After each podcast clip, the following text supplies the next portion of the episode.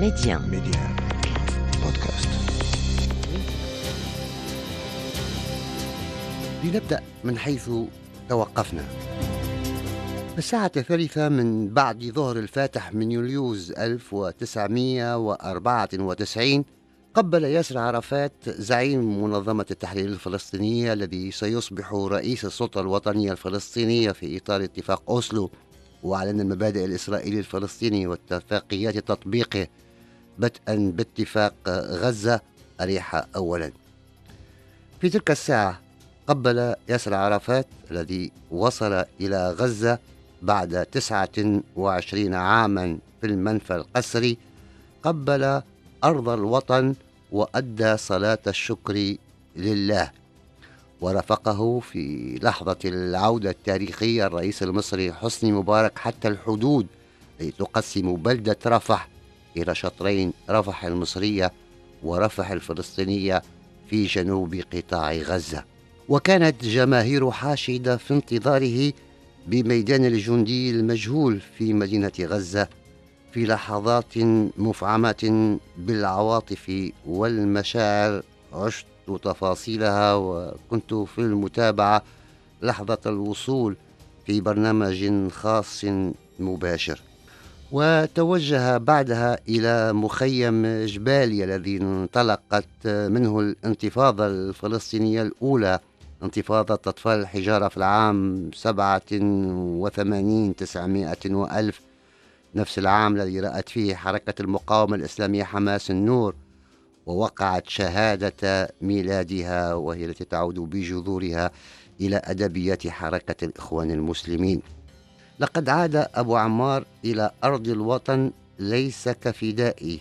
في تلك الفترة كان يطلق على المناضلين المقاتلين في الفصائل الفلسطينية اسم الفدائيين وكان عرفات وقبل العودة في الرابع من ماي 1994 وقع مع رابين اتفاقية القاهرة حول قطاع غزة ومنطقة أريحة اتفاق غزة أريحة أولا من حيث تبدأ مرحلة نقل الأراضي المحتلة وبعد التوقيع بأسبوع بدأت القوات الإسرائيلية الانسحاب من القطاع ومنطقة أريحة بالضفة الغربية. عاد ياسر عرفات القدوة الحسيني أبو عمار ليس كفدائي متخف بل في إطار اتفاق أوسلو الذي وقعت عليه منظمة التحرير الفلسطينية.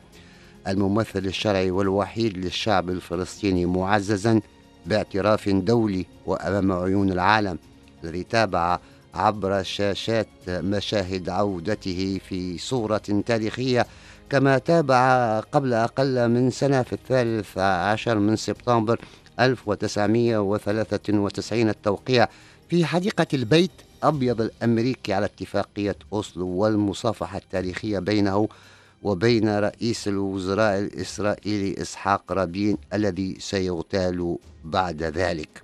في مخيم جباليا قال عرفات لنتحدث بصراحة قد لا تكون هذه الاتفاقية ملبية لتطلعات البعض منكم ولكنها كانت أفضل ما أمكننا الحصول عليه في ظل الظروف الدولية والعربية الراهنة.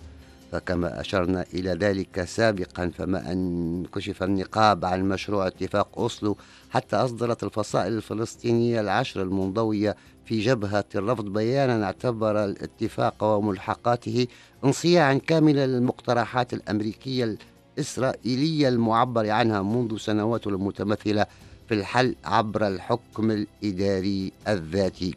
وبعيدا عن الفصائل وعن منظمة التحرير الفلسطينية كان موقف حركة حماس التي رأت النور وظهرت مع انطلاق الانتفاضة الفلسطينية الأولى خاصا. فقد عارضت اتفاق أوسلو لكنها لم تعلن أنها ستسقطه بكل الوسائل. ورغم معارضتها للاتفاق لا تريد الانجرار إلى أي اقتتال داخلي.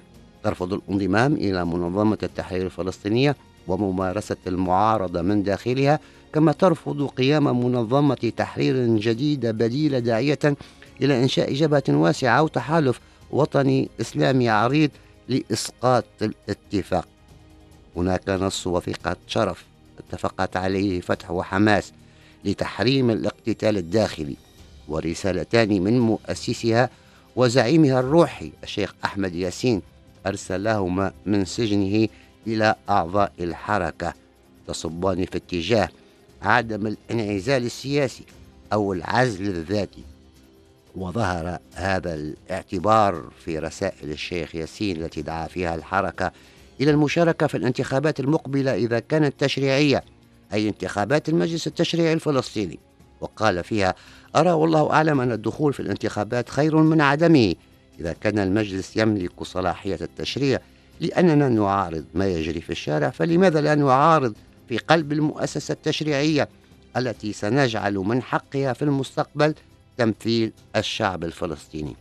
في اليوم التالي لوصوله إلى غزة عبر ياسر عرفات القطاع كاملا على سيارته متوقفا من حين لآخر لمصافحة حشود المستقبلين الذين حجوا لمشاهدة الفداء القائد العائد. وفي اليوم الثالث انتقل من غزة إلى أريحة على متن طائرة مروحية وخرج المواطنون لاستقباله بحماسة أعادت إلى الأذهان مشاهد غزة بل وفاقتها وفي المقر الجديد للسلطة الوطنية الفلسطينية في مدينة أريحة أدت الحكومة الفلسطينية الأولى اليمين الدستورية وردد عرفات ومن ورائه 12 وزيرا هذا القسم الذي لا زلت أذكر صدى ترديده في القاعة. أقسم بالله العظيم أن أكون مخلصا لوطني ولقيمه المقدسة ولترابه الوطني وأن أحترم الدستور والقانون وأعمل لمصلحة الشعب الفلسطيني وأن أقوم بواجبي بإخلاص والله شاهد على ذلك. كانت بداية العد العكسي نحو إقامة الدولة المستقلة. عد طال أمده ولم ينتهي بعد. بعد عشرة أيام من زيارته الخاطفة إلى غزة وأريحا بدأ ياسر عرفات يستعد لمغادرة تونس. التي انتقلت إليها منظمة التحرير الفلسطينية قبل سنوات بعد توقيع اتفاقية كامب ديفيد عام 1979 بين مصر وإسرائيل وطرد مصر من الجامعة العربية التي انتقل مقرها أيضا إلى العاصمة التونسية. في الثاني عشر من يوليوز عاد أبو عمار نهائيا إلى أرض فلسطين التي سيبقى فيها حتى مماته. وفور وصوله توجه إلى مكتبه وعقد أول اجتماع وبدأ معركة بناء السلطة الوطنية الفلسطينية وإقامة مؤسساتها. وكان مكتبه شبيه بذلك الذي تركه في تونس والذي التقيته فيه أواخر الثمانينات. قاعة اجتماعات ومكاتب وغرفة يقضي فيها قيلولة لا غنى عنها. والحديث بقية في لقاء قادم.